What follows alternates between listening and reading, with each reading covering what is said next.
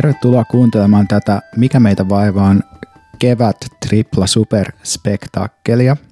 Eli me aina välillä saadaan sellaista palautetta, että meillä voisi olla muitakin ääniä meidän podcastissa kuin vaan minä, Veikka ja Pontus. Ja niinpä me ajateltiin, että tehdään haastatteluja, muutama, tai oikeastaan keskusteluja. Ja nämä keskustelukumppanit on sitten löytynyt meidän Instagram DMstä, joka on kai se paikka, jossa yhteiskunnallinen keskustelu nykyään pitkälti tapahtuu. Ajattelee siitä sitten, mitä ajattelee.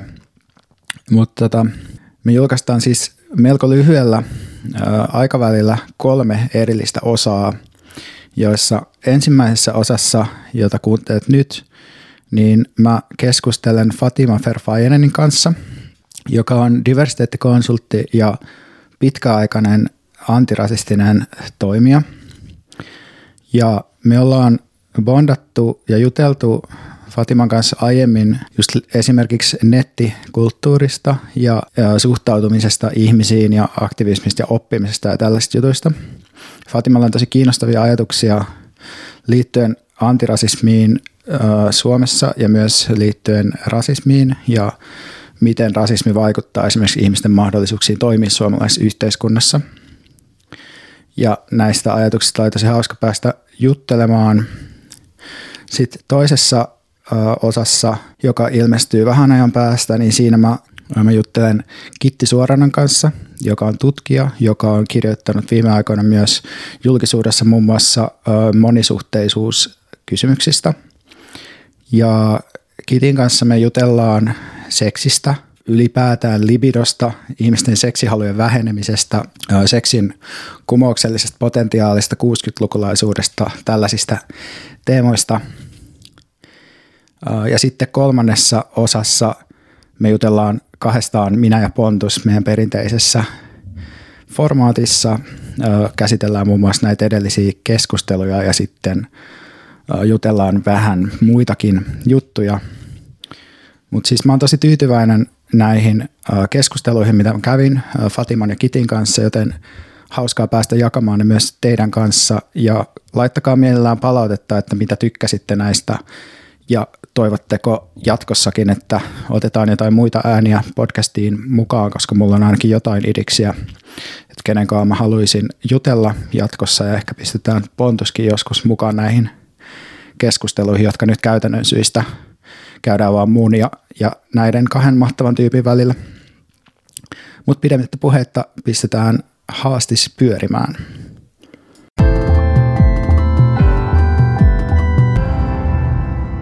Mä halusin jutella sunkaan, no yhdestä syystä sen takia, että sä ehdotit, että me jutellaan, mutta myös sen takia, että sä teet semmoisena pitkän linjan tyyppinä näitä diversiteettiin, inklusiivisuuteen ja antirasismiin liittyviä asioita. Ja sulla on myös mun mielestä aika mielenkiintoinen polku siihen sun lähestymistapaan, koska sä oot tehnyt nuoresta saakka erilaisia tämmöisiä uh, aktivismiasioita.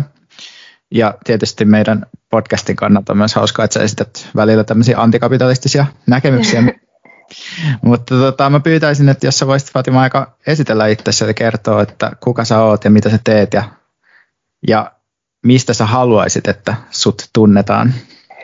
Joo, eli mä oon Fatima Farväinen, mä oon 27-vuotias diversiteetti- ja inkluusiokonsultti, eli sillä mä tarkoitan sitä, että työkseni mä koulutan yrityksiä diversiteetti- ja inkluusioon liittyvissä asioissa, ja siihen liittyy my- myös niin antirasismi. Uh, ja sitten mä varmaan on jonkin sortin aktivisti. Mä vähän inhoan se termiä sen takia, että siihen liittyy vähän sellaista toimijuutta, minkä niin kuin irrotetaan yhteiskun, niin kuin ihmisistä. Et mä koen, että kaikki on aktivisteja, mutta että jos nyt jotenkin haluan luoda jonkun mielikuvan siitä, että mitä mä teen, niin aktivisti ja on aika kauan, että yleensä mut kysytään, että mikä oli sun ensimmäinen aktivistinen teko, niin mä oon 12-vuotiaana – ilmiantanut uusnatsiryhmiä IRK-galleriassa ja aktiivisesti käynyt siellä keskusteluja uusnatsien kuvien alla, mikä kertoo tosi paljon mun evoluutiosta, että se alkoi irk nyt mä oon Twitterissä tekemässä sitä samaa. Ja mm, noin muuten mä haluaisin, että mut tunnetaan ehkä siitä, että ää, mun tapa tehdä aktivismia tai rakentaa yhteiskunnallista keskustelua on sellaista lempeää ja mukaanottavaa, ja siinä ihminen tavallaan saa mokata – ja et ideana on se, että yhteiskunta, yhteiskunnallista keskustelua rakennettaisiin, että kaikki saa tulla siihen ja että sun ei tarvi olla mikään barrikaadeilla jatkuvasti eduskunnan portailla pyörivä henkilö, että saat kritisoida yhteiskuntaa.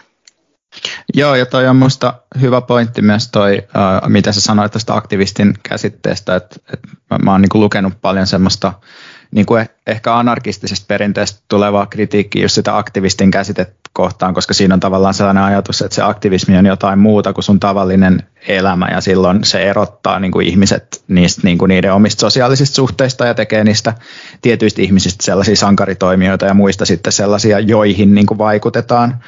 Et se on musta, jos nyt ajattelee sit vaikka jotain just kansalaisoikeusliiket, niin siinä kuitenkin se idis vähän niin kuin oli, että kaikki ihmiset tulee niin kuin toimijoiksi siinä ja Silleen. Mm, mm, mä oon samaa mieltä. Ja mä inhoan sitä tavallaan, että, että sä voisit keskustella, niin sun täytyy ottaa joku tämmöinen aktivistipositio, ja sitten se just ulkoistaa sen toimijuuden ihmisille, jotka tekee, ja ihmisille, jotka ei tee. Jep, vaikka tietty ainahan se oikeasti on silleen, että jotkut ihmiset tekee ihan helvetisti ja jotkut ihmiset tekee vähän vähemmän, mutta ehkä se on ihan hyvä, että ei ainakaan itse sitten korosta sitä eroa niin paljon. Joo. Kyllä. No tota, mitä sulle merkitsee antirasistinen aktivismi, ja mä tiedän, että tämä on täysin mahdoton kysymys. Uh, no, ehkä se tarkoittaa mulle sitä, että sä jatkuvasti omassa toiminnassa ja sun omassa viiteryhmässä pyrit toimimaan antirasistisesti. Ja se esimerkiksi voi olla sitä, että keskusteluissa, jossa tulee esille, että toinen henkilö käyttää vaikka jotain rasistista kieltä, niin sä voit lempeästi korjata että jos sun työyhteisössä huomaat, että työympäristössä selkeästi ei ole otettu huomioon vaikka antirasistista suhtautumistapaa, se on sitä, että mä ostan meille kotiin kirjoja, missä käsitellään moninaisuutta mun lapsille, ja tota, että tavallaan, että se on jatkuvasti just se aktivismi tässä vähän tökki, että et elämäntapa, jossa jatkuvasti sä pidät silmät ja korvat auki sellaiselle epäoikeudenmukaiselle toiminnalle, mitä sä kohtaat, ja sitten sä voit sitä korjata, että se ei ole jatkuvasti sitä aktiivista mielenosoittamista, vaan loppujen lopuksi aika pieniä arjen tekoja, mitkä eniten merkitsee. Joo, toi on musta kiinnostavaa just tämä, että että tavallaan millaisia eri tasoja niin kuin voidaan eri toiminnassa nähdä, että kun tavallaan voidaan puhua jostain, niin kuin, että on jotain niin kuin isoja la- lainsäädäntöä koskevia juttuja ja sitten toisaalta sellaisia juttuja, niin kuin, että, että miten sä vaikka puhut muille ihmisille tai, tai miten sä niin kuin kohtaat ihmistä jossain niin kuin sun arjessa tai työssä. Ja tota, sit usein niin kuin jotenkin mietin, että näitä, näitä on välillä aika vaikea jopa saada kohtaamaan näitä eri asioita, koska jotenkin sellaiset rakenteelliset jutut on, on kuitenkin, että niihin, ne, on niin, ne on tosi monimutkaisia ja sitten tavallaan on kiva, että ihmisiä voi antaa jotain helppoja juttuja, joita ne voi tehdä. Mutta mm. sitten välillä, välillä tuntuu, että niiden vaikeiden juttujen just kommunikointi on oikeasti tosi, niin kuin, että no, se, se on haastavaa. Siis totta kai just omassa toiminnassa on myös läsnä ne kaikki äärimmäisetkin jutut, niin koko työhän, mun työ on periaatteessa aktivismia, että mä tuon esiin työmarkkinoilla tapahtuvaa syrjintää aktiivisesti ja pyrin kouluttaa yrityksiä ottaa nämä asiat huomioon. Mä yritän ottaa aina tämän, tämän tällaisen yksilötoimijuuden näkökulman, kun musta tuntuu, että ihmiset tarvii sen olon, että ne myös voi vaikuttaa, että kun sit, mä en mieti se siltä kannalta, että okei, meille hirveästi myydään tällaista tietynlaista just sankaruusnarratiivia siitä, että että sä voit tehdä jotain, niin sun täytyy just olla Aleksandra Ocasio-Cortez, kun ihan oikeasti sellaiset jutut kuin, että sä vaikka vuokraat sun asunnon vähemmistöedustajalle merkitsee ihan valtavasti, sillä on valtava suora vaikutus jonkun ihmisen vähemmistön edustajan ö, elämään, niin nämä jutut on tosi isoja ja merkitseviä. Mä jotenkin aina korostan sitä, että, että isoin antirasistinen toimijuus tulee siinä, tai että se tärkeintä aktivismia on se, että miten sä toimit vaikka kun sä oot valtapositiossa, että jos sä oot vuokranantaja tai sä oot työnantaja, niin otaksa huomioon sen, että sulla saattaa olla alitaan täysin ennakkoilla, jotka vaikuttaa siihen, että miten sä muita kohtelet. Ja jos sä niissä osaat huomioida sen, että hei, itse asiassa mulla saattaa nyt olla joku ennakko mikä vaikuttaa siihen, että miten mä kohtaan tämän yksilön tässä valta, valta-asemassa, niin ne on niitä tärkeitä kohtia.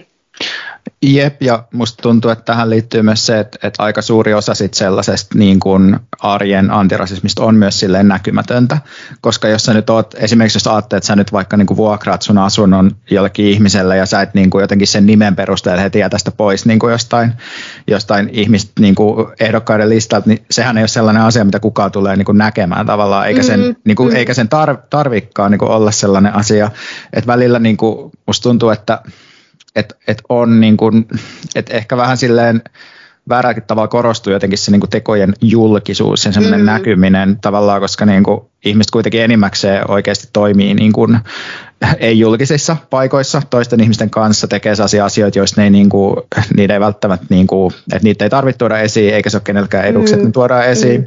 Että sillä toi on tosi, tosi tärkeä niin kuin huomio tavallaan se, että, että erilaiset arjen, arjen niin kuin pienet jutut tavallaan on sitä, mihin, mihin niin kuin loppujen mm. lopuksi sit, sit vaikutetaan.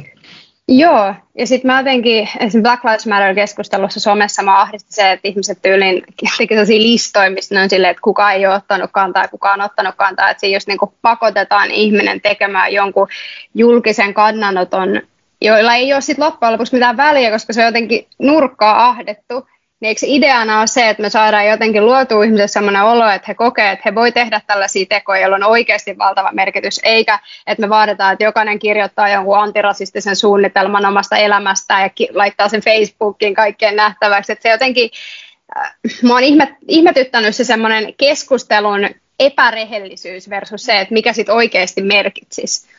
Niin, toi on silleen, että, että mä ymmärrän sen, että silloin, jos on kyse ihmistä, joilla on joku jättiplatformi, että ne pystyy sitten tavallaan tekemään jotain sellaista julkista, niin kuin tavallaan semmoista valistustyötä tai sen tyyppistä, mutta jos antaa niin kuin vaikka mua, ei siitä olisi mitään hyötyä tavallaan, että jos mä tekisin joku se ohjelman julistuksen niin kuin jonnekin, mm-hmm. koska ei mulla, niin kuin, no mulla nyt ole niin isot niin kuin alustat, että, että totta kai niin kuin, että, että mä sille haluan niin kuin olla antirasisti ja haluan toimia antirasistisesti, mutta mä ajattelen, että, sille, että aika isot osat siitä, mitä mä teen, liittyy esimerkiksi siihen, mitä mä teen mun töissä vaikka. Mm. Ja niin kuin, että miten siellä, niin kuin, että miten vaikka Animalia niin kuin tekee jotain moninaisuustyötä, mitä siis siellä niin kuin yritetään nyt niin kuin saada sille kunnolla käyntiin, mutta että mä ajattelen, että silloin niin kuin tosi paljon väliä enemmän kuin sillä, että mä laitan Facebookiin, että mä muuten sitten vastustan syrjintää, että ei se, niinku, se on helposti vaan Joo. aika tyhjä ele silleen.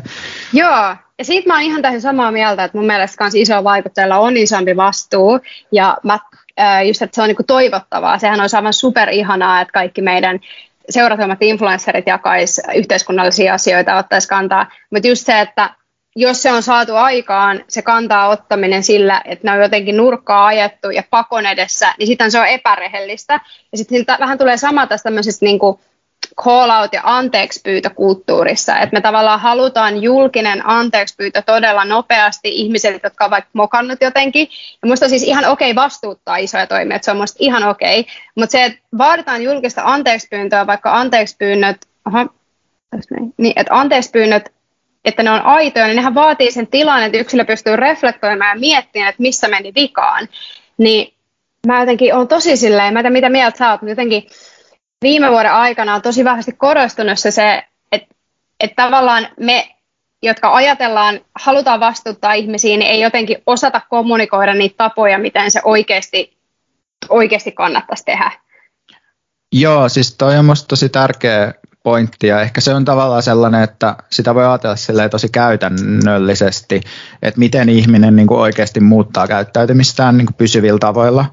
Niin, niin mä jotenkin ajattelen silleen, että meidän, että meidän pitää ajatella niin kuin kaikki ihmisiä sillä tavalla, niin kuin, että ne on autonomisia toimijoita ja me halutaan, että ne on sitä. Et, et, joo, ei mitään. Sori, mulla katkesi tuosta toi. Joo, jatka vaan. Joo, mä kuulen kyllä koko ajan sut, mutta niin siis tosiaan, että, että mun mielestä pitää ajatella sillä, että, että jos haluaa, että ihminen muuttuu, niin sehän muuttuu sillä, että sillä on jotain tukea siinä muutoksessa, että se voi itse harkita rauhassa asioita ja muodostaa jonkinlaisia uusia näkemyksiä. Ja sehän ei yleensä tapahdu sille ihan nopeasti, vaan se vaatii aikaa. Ja usein se, sen täytyy myös tapahtua poissa julkisuudesta. Et välillä musta tuntuu, että sellainen, että jos ajattelee, että tekee vaikka jonkun julkisen vaatimuksen jollekin ihmiselle ja sitten odottaa, että vuorokauden sisällä sen pitää vastata siihen, niin silloinhan se vastaa vaan sen takia, että sen on pakko mm, vastata. Just tämä, mä oon ihan samaa mm. mieltä. Sitten jotenkin se ajatus siinä, että vaikka täällä, tai täällä, täällä siis itse on sillä aika vasemmista, niin meillä on kuitenkin se ajatus siitä, että, että me puhutaan paljon siitä, että miten poliisi toimii ja miten auktoriteetit toimii ja miten me halutaan vaikka, että rikollisilla on oikeusturva, että jokainen ihminen ansaitsee sellaisen oikeudenmukaisen oikeudenkäynnin ja että rikollisillakin on ihmisoikeudet ja me ollaan tosi huolissaan niiden toteutumisesta. Ja sitten samaan aikaan me jotenkin ajatellaan, että jotenkin suhteellista käytännössä kuitenkin julkisesti nolata ja jotenkin tietyllä tapaa kuitenkin tuhota tai aiheuttaa tosi iso stressitilaa ihmisille kuitenkin aika marginaalivirheistä usein. Ja mä en mm. nyt puhu mistään Harvey Weinstein. Tähän on aina sellainen asia, mikä otetaan, että no entäs Harvey Weinstein? Ja siinähän on kyse rikollisesta, joka on vuosikymmeniä käyttänyt valtapositiota huomattavasti väärin. Että sitä ei mun mielestä voi verrata siihen, että joku yksilö mokaa jotenkin sanallisesti tai sanoo jotain tyhmää, vaikka se olisikin kielellisesti väärin tai näin. Joo, ja musta tässä ehkä just tullaan se, siihen niin kuin oleelliseen juttuun niistä toimijoiden välisistä eroista. Että jos ajattelee silleen, äh, niin kuin että, että usein niin kuin tavallaan, tai mä niin kuin näen, että joku yrityksiä kohtaan niin kuin kohdistettu kritiikki, niin se on jotenkin tosi eri asia kuin, niin kuin yksittäisiä ihmisiä kohtaan, koska yrityksillä on niin tietty logiikka, niin on tietty organisaatio, ne tekee kaupallisia asioita ja niihin ne ei ole niin kuin ihmisiä, joilla olisi joku sellainen niin kuin suojamuuri tai jotain sellaista. Tai, tai siis ne ei ole ihmisiä, joita tarvitsisi suojella. Ja, ja sama niin kuin jossain Harvey Weinsteinin tapauksessa, se on niin kuin siellä niin kuin kaikkien tavallaan semmoisten valtahierarkioiden yläpäässä, että se on joku kusipää Hollywood-tuottaja, joka on niin kuin tosi mm. rikas, semmoinen valkoinen mies ja niin kuin tolleen. Niin, niin sitten, että, että se on kuitenkin aika eri, tai se on musta jotenkin hyvä pitää mielessä silloin, jos esittää kritiikkiä, että, että se on aika eri asia, että jos sä vain jonkun random tyypin, joka on jossain sun lähipiirissä ja jotenkin, jolle ei todellakaan mitään isoa platformia, joka sitten sanoo jotain vaikka tyhmää tai jotenkin käyttäytyy sun mielestä silleen hankalilla tavoilla, niin mun mielestä siinä on aina niin kuin hyvä miettiä, että no millä tavoilla ensinnäkin, että voiko mä muuttaa tätä asiaa, voiko mä muuttaa tätä ihmistä, ja jos mä voin, niin millaisia ne tavat niin kuin on sitten, että, mm. että mikä, mikä on niin kuin selle, mikä niin kuin semmoinen moderate response tai kohtuullinen, niin kuin, mm. että jotenkin se, ehkä se on jotenkin se liittyy semmoiseen niin kuin asioiden niin kuin välisiin eroihin myös tavallaan sellaisissa saattaa semmoista niin kuin some, meininki, niin musta tuntuu usein, että kaikilla asioilla on tavallaan niin kuin samat mittasuhteet, riippumatta siitä, että onko siinä kyse, joo, niin kuin, onko siinä kyse Fortumista vai onko siinä kyse jostain niin kuin yksittäisestä tyypistä. Mä tai siis täysin samaa mieltä. Siis mä koen, että yritykset, siis aktivismihan on sitä call ja mä koen, että Jussi halla voi kohdistaa kritiikkiä aivan eri tavalla kuin voi vaikka johonkin random savolaiseen kunnanvaltuutettuun, jolla on 200 seuraajaa. Että et niin kun, ja sama Fortum. Fortum on iso yhtiö, jonka toimintaan pitääkin voida kohdistaa kritiikkiä, mutta sitten, että onko se, että mikä se tavallaan endgame ja motiivi on. Että mä tosi paljon mietin mun toiminnassa, että mikä on mun motiivi, ja jos se endgame on se, että joku joku yksilö ei enää ikinä vaikka työllisty sen takia, että se on twiitannut jotain tyhmää, niin en mä koe, että se on mitenkään suhteellista tai oikein, ja sitten mä itse, itse koen käyttämäni vaikka mun valtapositiota tosi väärin. Mutta sitten jos sä tuot esiin joku yhtiössä, jotain, jossain yhtiössä tapahtuvaa, esim. Fortum, yhtiössä tapahtuvaa ö, väärinkäyttöä tai toimintaa, jota pitää kritisoida, niin se on aivan eri konteksti, mutta just tämä, että ihmiset ei ole jotenkin, että kaikelle on sama reaktio, ja sitten mm. ihmiset oikein odottaa, että milloin me päästään nyt niinku suuttumaan jostain. Joo, ja sitten tietyllä tavalla se myös usein kääntyy niin kuin myös omien piirien sisälle sillä tavalla, että, että tavallaan että ei ole semmoista ehkä erottelua siinä, että okei, että kuka on, kuka on niin kuin osa meitä ja kuka on meidän ulkopuolella tietyllä tavalla. Että mulle on niin kuin helppo ajatella silleen, että okei, Fortum on siellä ulkopuolella, Mm. Ja sitten, että et sitten taas jotkut omat niin kuin, toverit on sellaisia, että niiden kanssa mä ajattelin, että okei, että no mä tuun toimimaan näiden kanssa varmaan aika pitkään, niin sitten mun täytyy jotenkin miettiä, että miten me voidaan niin kuin, käsitellä jotain ongelmia mm. tai silleen.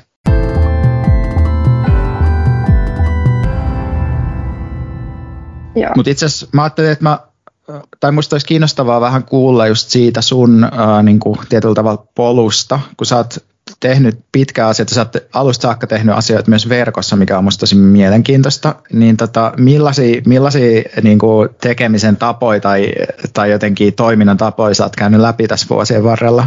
Mm, joo, tota, mä oon 12-vuotiaasta aloittanut ja sitten mä oon myöskin vähän kasvanut itse tässä koko ajan aktivismin myötä, että mä oon ollut tosi vihanen teini, jolla on ollut sitä aika vihaset mustavalkoiset tavat vaikuttaa. Mä oon toiminut eri foorumeilla, että mä muistan, kun oli AskFM tosi suosittu joskus ja mulla oli siellä tosi paljon seuraajia. Ja siellä se aktivismi, mikä tapahtui, oli semmoista, niin kuin, se on semmoinen foorumi, se oli meidän foorumityylinen kanava, missä ideana oli, että sulle esitetään kysymyksiä, joihin sä sitten vastaat, ja sitten sä pystyt aika tarkasti kuratoimaan, minkälaisen kuvan sä itse luot. Ja mä vastasin siellä puhuttiin paljon vaikka transihmisten asioista, seksuaalivähemmistöasioista, vähemmistöasioista ylipäätään. Ja sitten se aktivismi siellä oli semmoista niin vuorovaikutusta ihmisten kanssa, jotka ihmetteli tai halusi tietää lisää. Ja se oli minusta tosi kiva tapa, niin kuin, tosi vuorovaikutuksen tapa tehdä aktivismia. ja sitten myöhemmin Instagramin kautta, tosi mä oon monta kertaa tehnyt uuden Instagram-tilin. ja tota, sitten on podcasteja, on ollut jossain videoblogeistakin joskus mukana. Kaikessa on tavallaan aina ollut se, että mä oon halunnut säilyttää siihen semmoisen, että tästä mä en saa kauheasti rahaa, milloin mun ei ole pakko tehdä sitä, milloin mä tiedän, että sisältö on oikeasti minua ja autenttista, ja se on toiminut ihan super hyvin. Mä en tiedä, vastasiko toi nyt yhtään.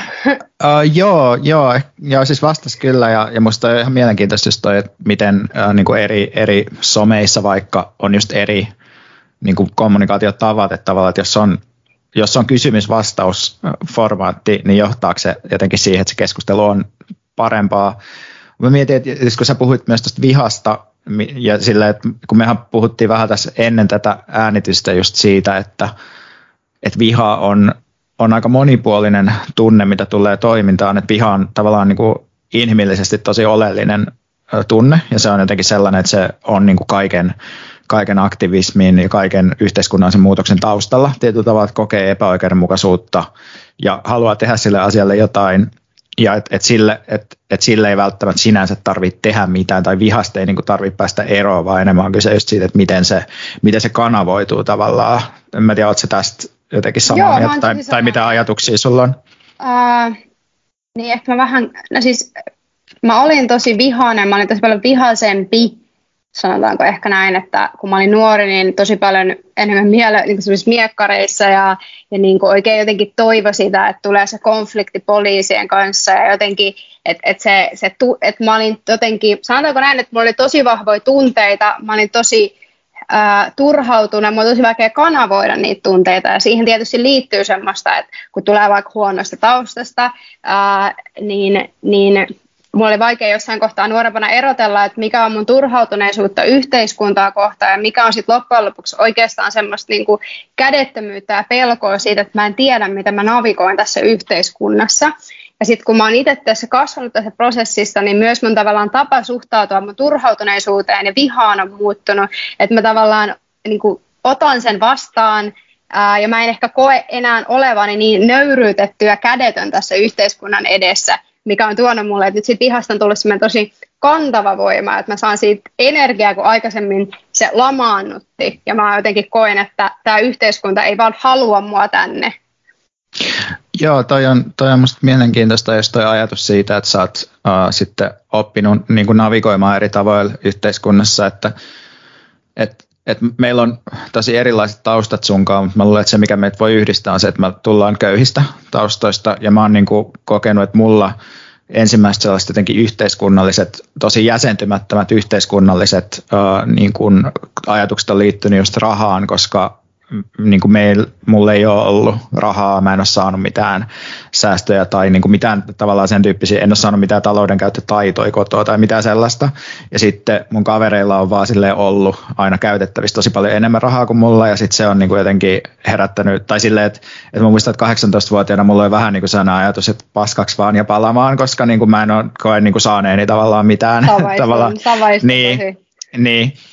Joo, mutta sitten tietysti myöhemmin mä niinku tajusin, että okei, että mä oon kuitenkin perinnyt tosi paljon sellaista kulttuurista pääomaa, minkä takia mä sitten on niinku sen ansiosta osittain noussut sit keskiluokkaan niinku myöhemmin, mutta kyllä se jollain tavalla se, se viha niinku liittyy kyllä sellaisiin tosi perustavia jotenkin epäoikeudenmukaisuuden kokemuksia silloin.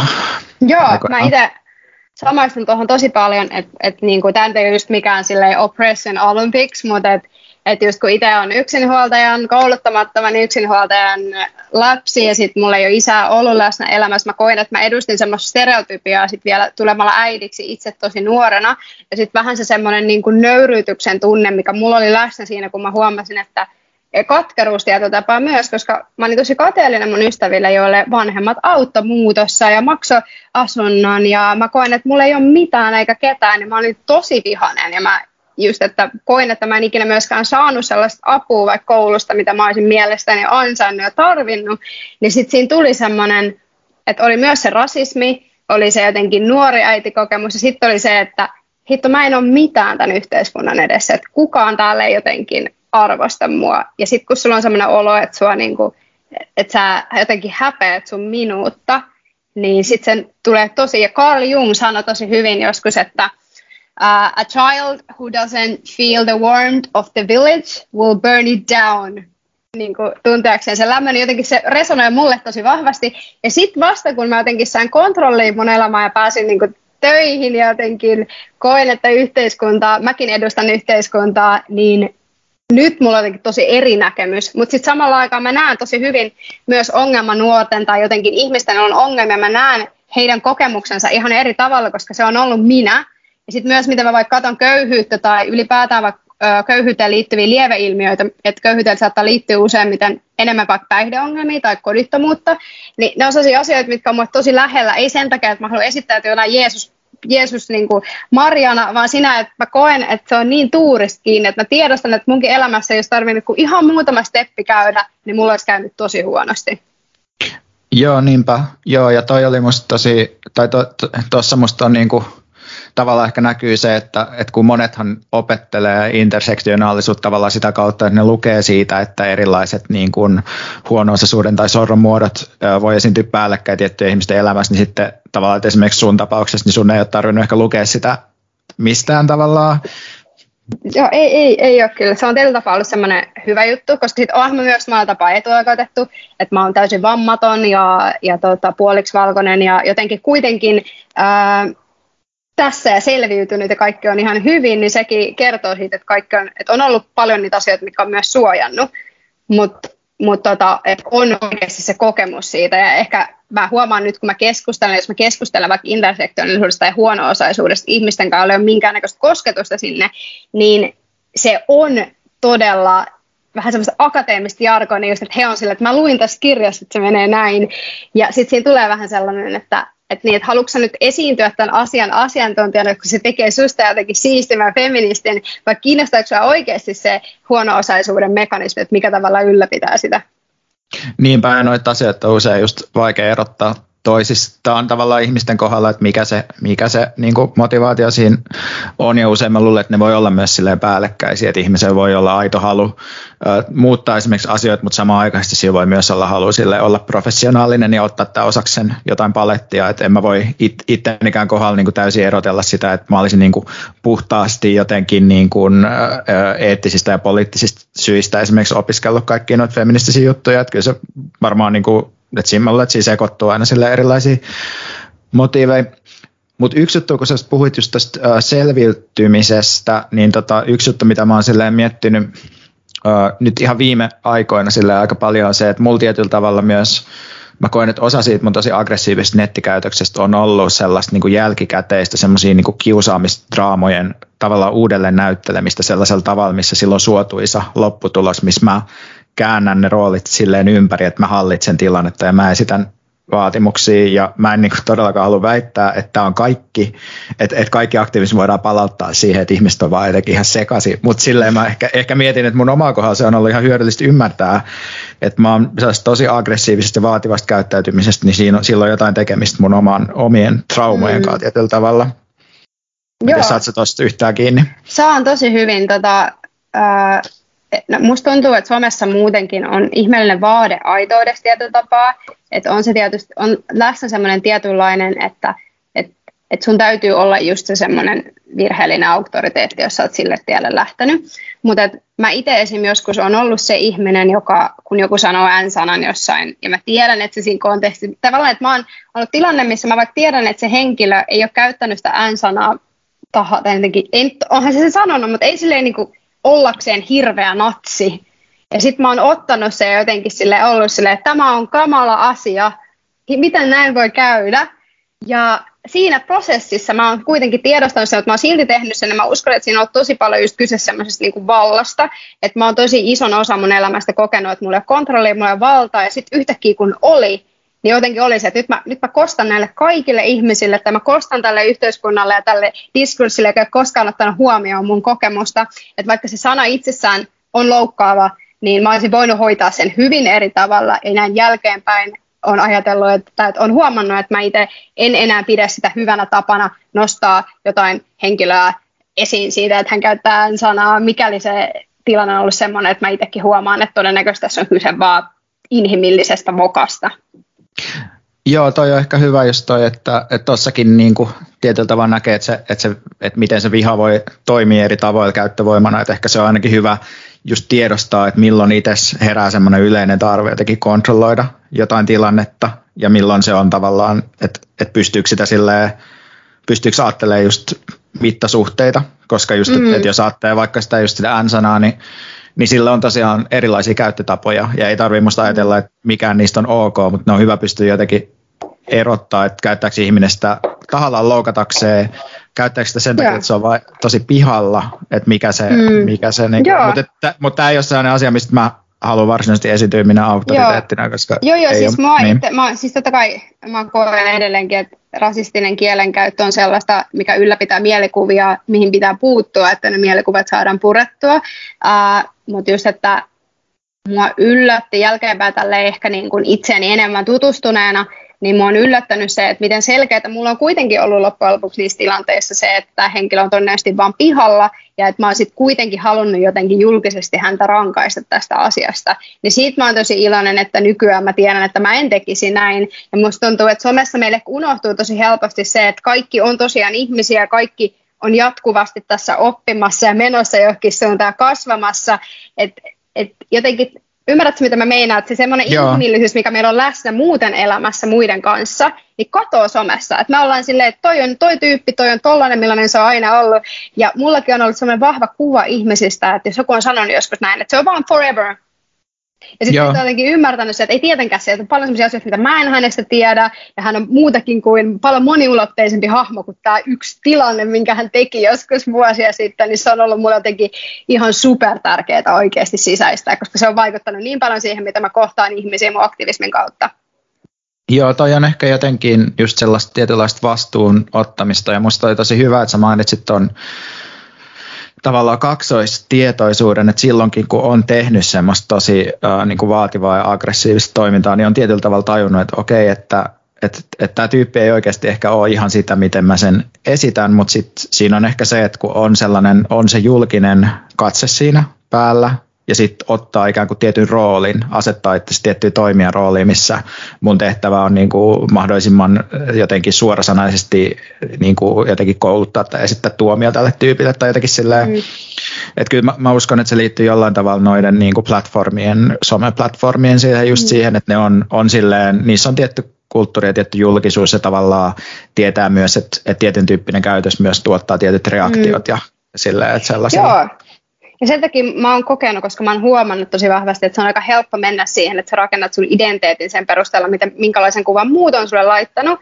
Ja sittenhän loppujen lopuksi sähän niin ulkoistanut sen sun niin minuuden ja sun onnellisuuden muille. Että muut voisit sanoa, että okei, tänään me ei tykätä Fatimasta. Niin sitten se menee aika syvälle, jos sä oot rakentanut sun koko minuuden siihen, miten muut sut ottaa ja minkälaista asioista sua palkitsee niin mulla on jotenkin tärkeää tehdä iso ero siihen ja jotenkin pitää se kontrolli, että mä tiedän, yksi niistä keinoista on se, että mä en vaikka ää, tee sometyökseni, niin mä tiedän, että se on aivan sama, onko mulla siellä 20 000 vai kaksi euroa ja loppujen lopuksi, kun se ei taloudellisesti vaikuta mun elämään, mä en ole vastuussa ja mä en ole velkaa näille ihmisille, niin silloin siinä tulee se, että hei, älä ota sitä niin vakavasti. Ja se on sellainen asia, mikä on tullut iän myötä. Että nuori ihminen saadessaan paljon somejulkisuutta, varsinkin jos on taustasta, missä suhun ei ole kauheasti laitettu huomiota tai sä et ole tullut nähdyksi, sehän on aivan siis huumaavaa. Sehän on aivan semmoinen kokemus, että ihanaa nyt mut vihdoin nähdään ja sähän pidät siitä kaksinkäsin kiinni. Jep, niinpä. Joo, toi on jotenkin tosi musta hyvä, hyvä pointti toi, niin että et tietyllä tavalla itsekin just ajattelee, että nykyään haluaa, että on joku sellainen piiri ihmisiä, jotka tuntee mut, joiden kautta mä voin peilata jotenkin mun käytöstä, jolla ei ole mitään tekemistä sen kanssa, että miten mä toimin julkisesti tai miten mä oon jossain internetissä et mä ajattelen, että ne on ne ihmiset, että jos mulle joskus käy niin, että mut jotenkin totaalisesti suljetaan yhteisön ulkopuolelle, niin ne tyypit on silti siellä ja ne tavallaan niin kuin ymmärtää.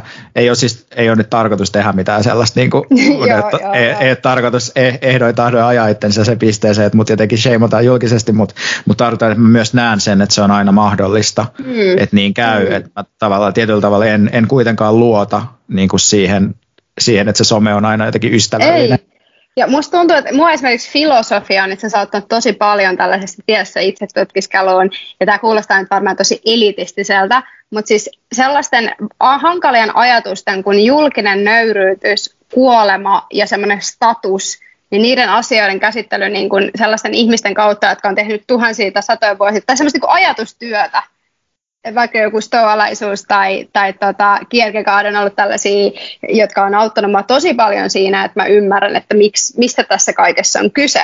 Ja julkinen nöyryytys, musta tuntuu, että me kaikki hyödyttäisiin siitä, että me käytäisiin ajatustasolla läpi, että mitä se mulle meinaisi, jos yhtäkkiä mut suljettaisiin pois. Tai mitä mulle tapahtuisi, jos kukaan ei enää olisi kiinnostunut musta. Ja ne on ollut sellaisia asioita, joiden miettiminen on jotenkin tuonut mulle paljon semmoista niin kontrollia ja rauhaa tässä touhussa. Mahtavaa, että tässä jaksossa sä olit se, joka droppasi sen filosofia ukkelin, koska ne aina tulee meidän, meidän jaksoissa jossain vaiheessa. Niin Kierkegaard on tervetullut. Mä olin koko ajan että mä olisin, että sanonko nyt, mä kuulostan ihan että se on elitistiseltä, että se mukavaa laistuneelta, punavuorelaiselta, mutta siis, mut on ollut siis ihan valtava apu kyllä filosofialla. Sitten mä aina työnnän se tuolla somessa, että menkää katsoa, mm. lukekaa tämä. Ja vaikka Kantin teoriat pahuudesta on auttanut mua tosi paljon, että miten mä suhtaudun niin pahoihin ihmisiin ja aktivismissa on tosi paljon läsnä pahuus ja musta on, että senkin käsitteleminen, että mitä pahuus mulle oikeasti tarkoittaa tai mitä se tarkoittaa yhteiskunnan taholla on muuttanut ihan täysin sitä, mitä mä suhtaudun ihmisiin, jotka on niin sanotusti toisella puolella. Joo, toi on tosi, tosi mielenkiintoista. Pontushan on sitä mieltä, että filosofia on sitä oikeaa self-helpia, että se on, lukea se sitä. On, se on, se on, oon ihan samaa mm. mieltä. Jep, todellakin. Tota, nyt kun me tultiin vähän tähän someaiheeseen, niin musta on myös hauskaa, että sä mainitsit, että sä oot tuhonnut sun Instagramin jo monta kertaa, mutta et, et ehkä voidaan puhua jotenkin siitä, että me molemmat ollaan kuitenkin aika hyviä siinä somen tekemisessä, mistä niin seuraa se, että niitä seuraajia sit usein helposti tulee kuitenkin, jos alkaa tehdä jotakin. Ja sitten tavallaan joutuu taas siihen tilanteeseen, että äh, taas mä oon tässä tilanteessa, mitä mä teen, niin miten, miten sä niin hallitset sitä sun esimerkiksi somen viemään aikaa ja sitä somen luomaa tavallaan sellaista keinotodellisuutta, mm. missä, missä sä oot se suuri sankari, joka kertoo muille, miten niiden pitää toimia. No just, just se niinku raaka rehellisyys, että mä, niinku, uh, mä aktiivisesti muistan itteni siitä, että minkälainen tärkeysharha somesta tulee todella helposti. Ja sitten mulla on ollut vaikka tosi tärkeää se, mitä mä oon maininnut monta kertaa, että mä en ole taloudellisesti riippuvainen, koska sit, jos sun rahat riippuu, niin sittenhän sä alat semmoisia, tulee semmoinen ihmismiellyttämis sisällöntuotto. Että sittenhän sä alat niin koko ajan miettiä, että missä on joku kohu ja mihin mä nyt saan. Uh, mutta ihan sellaista asiat vaan, että mä tiedostan tosi paljon sen, että vaikka mulla on, mä koen omassa maailmastani olevan hirveän tärkeä, niin mä en kuitenkaan ole sitä muille, mikä tarkoittaa, että mun ei tarvitse hirveästi miettiä, mitä mä laitan someen, koska mun on todennäköisesti vaan taputellut ne läpi, eikä silleen sen kummemmin sitä miettinyt. Ja sitten se, että taloudellisesti on riippuvainen, niin se on aivan sama unfollaa kuin joku, mutta kun välillä mun tulee sellaisia, että on silleen, äh, et ottanut kantaa tähän asiaan X, pakko unfollata. Mä vaan se, hei hei, tää niin kuin, I don't care, että mä saan rahaa tästä. Äh, niin jotenkin semmoinen raaka rehellisyys ja tiedostaminen siitä, että mä oon kuitenkin aika merkityksemätön loppujen lopuksi isossa kaavassa, mikä on aivan hirveän ihanaa ja helpottavaa, koska mulla ei ole minkäänlaista vastuuta. Ja sitten just se, se tota, että mä pidän siinä semmoisen rentouden, että mä saatan puhua astrologiasta tai psykedeeleistä ja sitten taas puhua äärioikeistosta. Ja se on jotenkin, ne on ollut niitä tapoja, millä mä saan pidettyä tosi jonkun järjen, koska aina kun mä oon päätynyt poistaa, niin siinä on aina ollut se, että mä oon silleen, nyt mun pitää alkaa tekemään ja jotenkin hakkaan, tiedätkö, nyt kun rauta on kuumaa ja sitten sä oot tullut siihen, että mä oon että mä inhoan tätä kaikkea, mä haluan pois. Niin nyt kun mä en tehnyt niin, niin mulla on hyvä olla. Toi on musta hauskaa, koska tavallaan musta tuntuu, että toi on nykyään myös semmoinen niin semmoisen uh, niin kuin ääri leftistin jotenkin winning combination, että äärioikeista psykedeelit ja noituus tai jotain. Se on aivan ihanaa. Esimerkiksi nyt meillä on, äh, mulla on live psykologian tohtorin kanssa, puhutaan psykedeleistä, musta ihanaa, että miten paljon mä myös saan somesta just tämä, että meillä on tämä meidän podcast, että mä voisin niinku connectaa, että muistutan itseäni myös niitä kaikista hyvistä jutuista, mitä some mulle tuo, että on mulle hirveä, antaa mulle ihan sikan tällaiset keskustelut. Jep, niin tämä on mahtavaa ja kyllä mäkin niin näen, että se ihmisiin liittyminen nyt silleen, että se nyt usein, tai uusien ihmisten löytäminen usein tapahtuu sitä reittiä nykyään, mutta sitten mä vaan huomaan, että mun täytyy itselläni asettaa vaan sellaisia absoluuttisia jarruja sille, että miten, miten se mun käyttö niin kuin menee, koska mä tein esimerkiksi sen niin kuin Q&Ain tuossa viikonloppuna ja sitten sitten mulla alkoi tulla niin kaikki, just tosi paljon kaikki viestejä ihmiset, joita mä en todellakaan tunne, jotka sillä esittää mulle erilaisia jotenkin vaatimuksia tai pyyntöjä tai sellaisia, ja sitten mä jotenkin sunnuntai-aamuna tulee jotain, että tämä ei ole riittävän, niin kuin, tämä ei ole akateeminen tutkimus tämä, että haluan jotain parempaa, ja sitten vähän silleen, että että miksi mä, niin kuin, miksi mä teen tätä, miksi mä oon tässä. Sit mä, joo, joo. Ja ne on tosi sit, inhimillisiä joo. tunteita. No, mä itse, sori kun mä keskeytän, se kamppailen tosi paljon. Ja just, että kun ihmisillähän tulee se harha, että sä oot siellä sit heitä varten, että munkin tulee siis jo koko ajan viestejä, mä vastaan niihin välillä kun mä jaksan, mutta sitten mä aina sanon, että mä en ole mikään yle, kukaan ei maksa mulle tästä niin paljon, että mun tarvitsisi täällä olla 247, tiedätkö, palvelemassa teitä, ää, niin tota, niin. Et jotenkin muista myös se, että sä et ole velkaa niille ihmisille niin kauan, kun sä et he ei maksa sulle siitä viestin laittamisesta. Joo, tuntuu, että sellainen asiakkuusajatus on yleistynyt niin kuin kaikkialle tavallaan, että heti jos jollain ihmisellä on semi niin kuin moderoidun näköinen tili, niin sitten sä voit ajatella, että sä oot se asiakas, koska sä niin kuin käyt liikettelemässä jotain juttuja ja sitten se on niin kuin jotenkin tyyppi, jos olet tilivelvollinen sen takia, että se on, se on hassu Joo. ajatus. Se on, se on.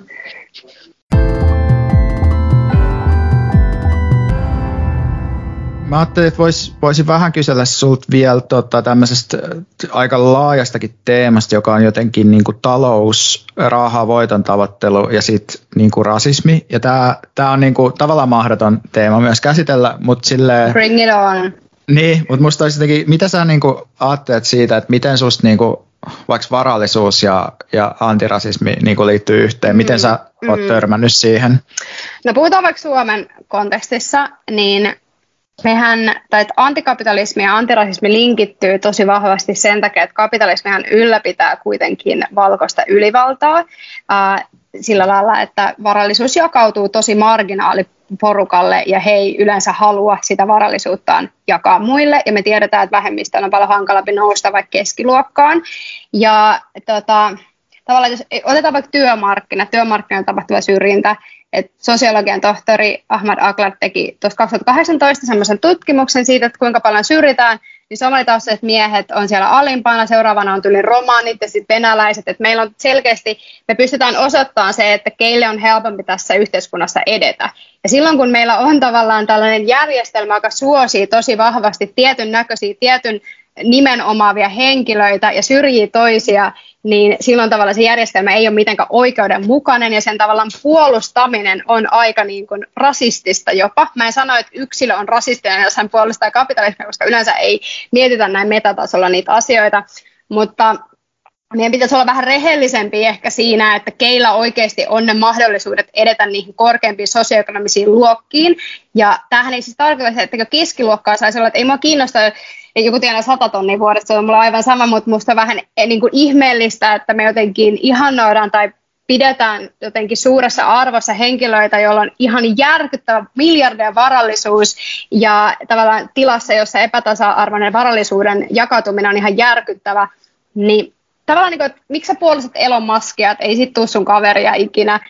Ja, ja sitten jotenkin mulla on vähän semmoinen olo, että ihmiset tykkää antirasismista niin kauan, kun se on semmoinen yksi koulutus yrityksessä, mutta sitten jos pitäisi ottaa vaikka huomioon se, että monessa tilanteessa vähemmistö on itse asiassa paljon äh, monesti parempia, kielitaitoisempia, meillä on koko ajan menossa globaalimpaan suuntaan, monesti vähemmistöillä on paljon enemmän kokemusta ulkomailla asumisesta, globaalista näkökulmasta, lähestymistavasta, mitä suomalaisille ei ole, ja, ja tota, mulla on esimerkiksi ystävä, joka on, ystävän mies, joka on siis lääkäri, ylilääkäri äh, asemallaan, ja hän on somalimies.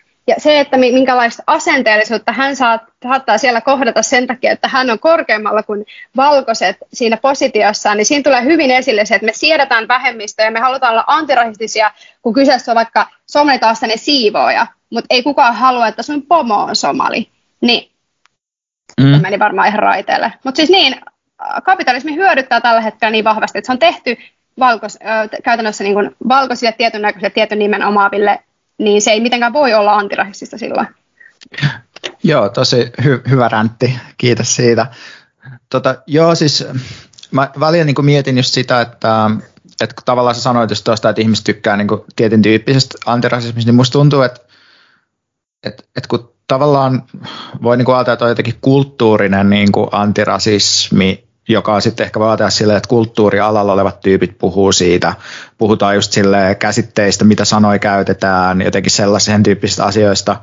Ja sitten ja sit, tämä on musta niinku välttämätöntä ja sen pitää olla mukana kaikessa. Ja samaan aikaisesti musta niinku taloudellisesta puolesta pitäisi niinku puhua musta enemmän, että just, että, että esimerkiksi jos ajattelee, että että, mit, että köyhyyspolitiikka on melkein niin kuin väistämättä, tai ei, ei väistämättä, mutta että tavallaan mä ajattelin, että köyhyyspolitiikka on usein suoraan niin kuin antirasistista politiikkaa, ja usein mun mielestä niin kuin aika monet sellaiset kysymykset, mitä jotkut perussuomalaiset seittää monikulttuurisuudelle, liittyy oikeasti vaan köyhyyteen, ja siihen, että jolla ihmisillä on niin kuin, mm-hmm. ö, niin kuin erilaisten niin kuin etnisyyteen liittyvien tekijöiden takia huono asema yhteiskunnassa, jonka takia mm-hmm. niin kuin vaikka, että okei, että jotain koronatartuntoja jossain tietyllä alueella, koska ne ihmiset on mm. vaikka niin palvelualoilla töissä eikä voi jäädä mm. himaan, tai sillä, että ne on usein mm. jotenkin sillä, ne on niin, niin vahvasti niin kuin linkittyneitä ne taloudelliset kysymykset äh, niin kuin noihin, noihin tavallaan niin kuin rasismijuttuihin tai taloudelliset kysymykset ja etniset kysymykset, niitä on mm. vaikea tai mahdotonta erottaa toisistaan. On, niin sitten äh, tavallaan kun me eletään tällaisessa just näennäisessä meritokratiassa, missä on mahdollista edetä, mutta jos sä oot tietynlainen ja rasismi yleensä alkaa sieltä jopa niin kuin ihan kohdusta, että jos äitiin, äiti on vaikka ison stressin alla, niin sikiölle kehittyy ja tota, iso, niin kuin isompi osa, aivojen osa, mä en muista mikä hän nimi on, mutta siis isompi osa aivoista. Ehkä hippokampus, ehkä en ole varma. Hippokampus, se on okay, se, no niin. se on, ei ole hippokampus, mutta siis Ää, jos äiti on stressin alla, sikiö, sikiön stressin säätelykyky tulee olemaan huonompi. Ää, tavallaan että se alkaa jo sieltä, että jos äiti kohtaa rasismia, niin, niin hän on stressaantunut. No sitten neuvolassa tiedetään, että asenteellisemmin kohdist- vähemmistöihin kohdistetaan, ja sitten päiväkodissa vähemmistöihin kohdistetaan vähe- niin kuin tosi väheksyvästi, ja kouluissa oletetaan, että vähemmistöt, usein romani- ja somalitaustalta esimerkiksi älyllisesti jotenkin ei yhtä kykeneväisiä, mikä vaikuttaa suoraan siihen identiteettiin, niin me ihan siis niin kuin, täällä siis jotenkin, mikä on grooming suomeksi, niin kuin ei... En mä, en mä siis kuitenkin, että me niinku tavallaan muokataan oikein, että me luodaan semmoinen kasvualusta sille, että ihmiset syrjäytyy. Ja sitten vielä se, että, että jos joku nyt tuosta ihme mankelista pääsee läpi silleen, että hei mä oon ihan hyvä tyyppi, no sitten hän menee työkokeiluun, että mä teen aika paljon vaikka, että vähemmistö nuorten kanssa työkokeiluun tämmöisiä koulutuksia, puhutaan paljon työllistymisestä, niin heidän kokemus on se, että heidän täytyy täysin assimiloida itsensä tähän yhteiskuntaan, että heillä on minkäännäköisiä mahdollisuuksia, niin se tulee paljon vääristymiä. Esimerkiksi, että jos meillä on romanitaustainen nuori, joka vaihtaa nimensä ja väärää hiuksensa, niin eihän hän näytä, sitten sit me ajatellaan, että me ei nähdä romaneita missään, me jotenkin ajatellaan, että he ei käy töissä, kun realismi on se, että he käy töissä, ää, mutta he täytyy tehdä itsestä mahdollisimman suomalaisia, tai sitten he ei pääse työhaastatteluun, jos he haluaa pitää kiinni juuristaan. Ja tämä kehä, se semmoinen syrjinnän syrjäytymisen kehä on niin valtava, että ei ole mikään ihme, jos meillä näyttäytyy vaikka sille, että toimeentulotukea nostaa vieraskieliset Helsingissä en, enemmän. Ja sitten tässä tulee se vaarallinen populistinen politiikka väliin, koska perussuomalaisetkin tekee että he nostaa tällaisia asioita, että hei, suomalaiset nostaa toimeentulotukea. No miksi ne nostaa? Koska ei pääse töihin, ei ole mahdollisuuksia. Niin jotenkin se älyllinen epärehellisyys, mikä meillä on, kun me tätä aihetta käsitellään, on aivan uskomatonta. Sori kauhean luento. Ei kun joo joo, ja sä oot tämän asian asiantuntija, niin musta on tosi hyvä, että sä puhut tästä. Mutta just, että et se on, mä luulen, että se on just tuosta persunäkökulmasta, niin se on niin helppo sanoa jollekin tyypille, jolle ei ole mitään ymmärrystä tästä asiasta silleen, että no jokainenhan meistä voi yrittää itse vaan, että menee sinne, menee työhaastatteluun, ja sitten niinku saa sen työn, jos on tarpeeksi hyvä siihen. Ja sitten joku ihminen, jolla ei ole mitään käsitystä mistään syrjäytymismekanismeista tai rasismista, niin voi olla silleen, että no näinhän se menee. Mm. Ja ajattelee, mm. että se on, se on vain ihmisten laiskuutta tai jotain. Mutta siis jos mä mietin vaikka itteeni tai niinku, ö, töitä, mitä mä oon saanut, niin mä en tietenkään tiedä, kuka niitä on hakenut, mutta silleen, että et on aika safea olettaa, että, että mä en ole välttämättä edes joutunut kilpailemaan ihmisten kanssa, jotka tuli hirveästi eri taustoista, koska mm. voi olla, että että siinä on niin monta tasoa, jotka pitää just sille ylittää, että pitää hankkia joku koulutus, kokemusta, pitää saada itsensä siihen haastatteluun, tavallaan, että, että pitää olla niin kuin, luottaa siihen, että okei, mä voin oikeasti hakea vaikka tällaista työtä. Että mm-hmm. Siinä on mm-hmm. paljon sellaisia asioita, mitkä itsellä kuitenkin on silleen, että, että mä kuitenkin olen kasvanut sellaisella ajatuksella, että mä kuulun tähän yhteiskuntaan. Mm-hmm. Mulla on oikeus, on oikeus tiettyyn asemaan, koska mä oon nähnyt, että mun vanhemmilla on vaikka tietty asema tai, tai mun niin kuin, mulla on joku sukutausta täällä tai tiedätkö tällaisia asioita, että siinä on, siinä on niin paljon sellaista, niin kuin, mitä ei just, et jotenkin, että et sitä ei pysty myöskään korjaavaksi sillä, että laittaa johonkin rekryilmoitukseen, että kannustamme eri taustasta tulevia ihmisiä ei, hakemaan. Ei tietenkään, ei. Koska se, se on vaan niin kuin, okei, että se on pieni ele ja se voi olla tärkeä ele, mutta siinä on niin, kuin niin monta eri juttua joo, askelta. Joo. Siis kun tota, tämä on niin syvällä tämä ongelma, että tätä ei ratkota koulutuksilla, tätä ei ratkota some hypellä. Että ratkotaan sillä, että ne mielikuvat, mitä liittyy vähemmistöihin, muuttuu. Että senhän perusteella rasismi jyllää ja elää, koska mielikuvat esimerkiksi somalitaustaisista on niin negatiiviset. Ja mun sukunimi kuin menin naimisiin oli Hussein, niin se jotenkin teki hyvin näkyväksi, että miten, miten iso tekijä mun nimi on. Ja sittenhän se rakentaa sulle sellaista mielikuvaa, että kaikki, kukaan ei vaan halua sua. Sä kyseenalaista, että no onko se yhteiskunta vai onko se sinä. Ja sitten siinä mennään aika vaaralliseen tielle, että jos ihminen näkee, että sulla ei ole mahdollisuutta osallistua tähän yhteiskuntaan.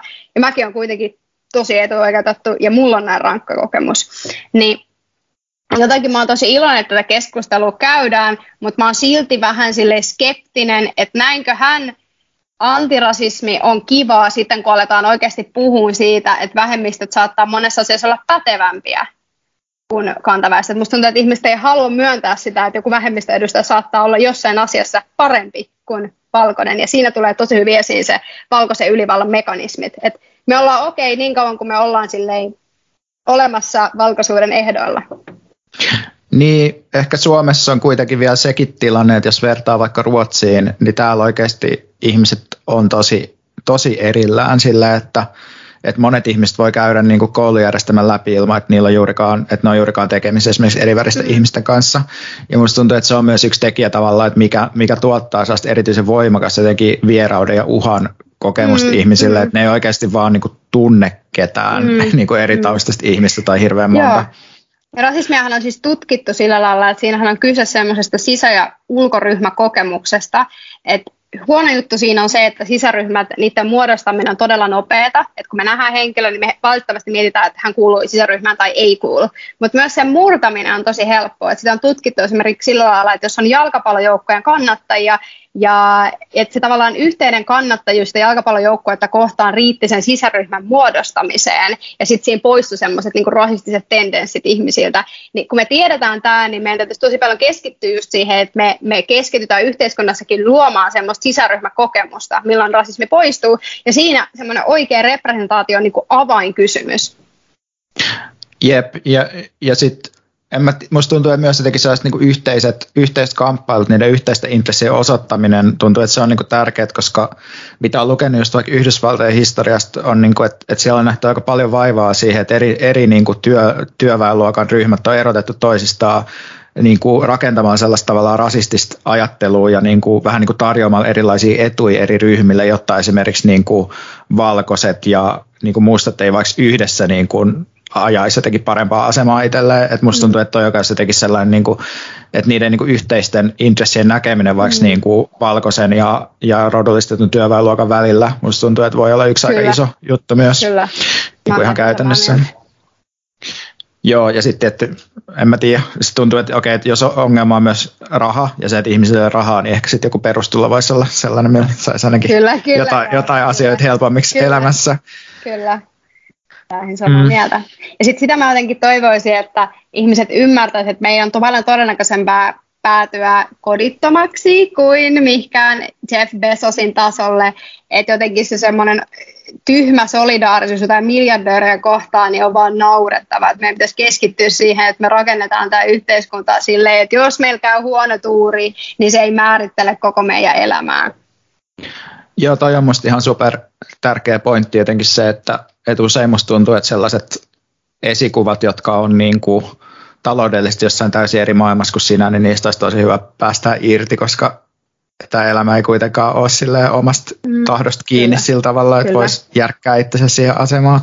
Joo, mä oon samaa mieltä. Mä jotenkin Uh, semmoinen moderni filosofi kuin Alain de Botton on tosi paljon käsitellyt sen esseessä sitä, että me tarvitsisimme parempaa mediaa ja parempia julkisuuden henkilöitä ja hän, niin kuin, että mä käsittelen tätä, mä mietin tätä sillä lailla, että esimerkiksi mä toivoisin, että mediassa ei puhuttaisi yksilön luottotiedottomuudesta, koska se luo aina semmoista mielikuvaa, että me nähdään, että hän on epäonnistunut, ja sitten me liitetään taas se onnistuminen siihen taloudelliseen onnistumiseen. Ja sitten samalla lailla, että jos joku lentelee yksityiskoneella, niin se ei olisi sellainen asia, mitä me pidetään hienona. Enkä mä nyt näe, että ihmiset kollektiivisesti pitää sitä hienona, mutta selkeästi semmoiseen suuren varallisuuteen liittyy jostain syystä mielikuvia ihmisestä, joka on jotenkin parempi kuin muut, vaikka kyseessähän on yleensä aika, että vaikka kuin vanha raha, mieti joku vanhan rahan käsite, että jos sulla on monisukupolvista varallisuutta, niin se tarkoittaa vain sitä, että teidän suku on todennäköisesti riistänyt ja sortanut eikä mitään hyvää, niin tämmöiset mielikuvat varallisuuden jostain varakkaiden ihmisten paremmuudesta täytyisi ihan kokonaan murtaa. Meidän täytyisi jotenkin, jotenkin ne, en mä tiedä, mä luin semmoisen Yle artikkelin jostain papasta, joka asuu metsässä, koska hän inhoaa, inho, kapitalismia. Mä olin silleen, että tälle ihmiselle telkkarishow, niin kuin välittömästi, kiitos. No niin, joo, mutta sitten se meni heti pilalle se tyyppi ja sitten kohta niin se olisi jossain, niin jossain Top Chefissa kilpailijana. Mutta niin. mut joo, siis todellakin, ja, ja mä luulen, että usein se on, että se ei välttämättä ole tietoista ihailua, mutta se voi olla jotain haluamista, että vaan niinku haluaa niitä asioita, niin kuin haluaa sen yksityiskoneen niin itselleen ja miettii, että miten joo. mä voisin saada sen. Joo, ja mä, mä itse näen tämän sillä lailla, että mun mielestä sellaisten todella, mä puhun nyt miljardööreistä taas, että niin kuin, semmoisen törkeän varallisuuden jotenkin esittäminen roman, niin kuin romanttisessa valossa, niin luo meille semmoista oloa, että me ollaan epäonnistuttuja ja että se on aika nöyryyttävää. Niin siinähän on just kyse siitä, että meille annetaan narratiivi jostain oikeasta elämästä, vaikka se on todella epärealistista ja kaukasta ja niin kuin, kellään ei pitäisi olla, tiedätkö, vaatekaappi, jonka arvo on kolme miljoonaa tyylisesti, niin jotenkin, uh, niin, mä toivoisin semmoista niin kuin medialta vähän niin kuin rehellisempää käsittelyä, kun puhutaan tällaisista asioista.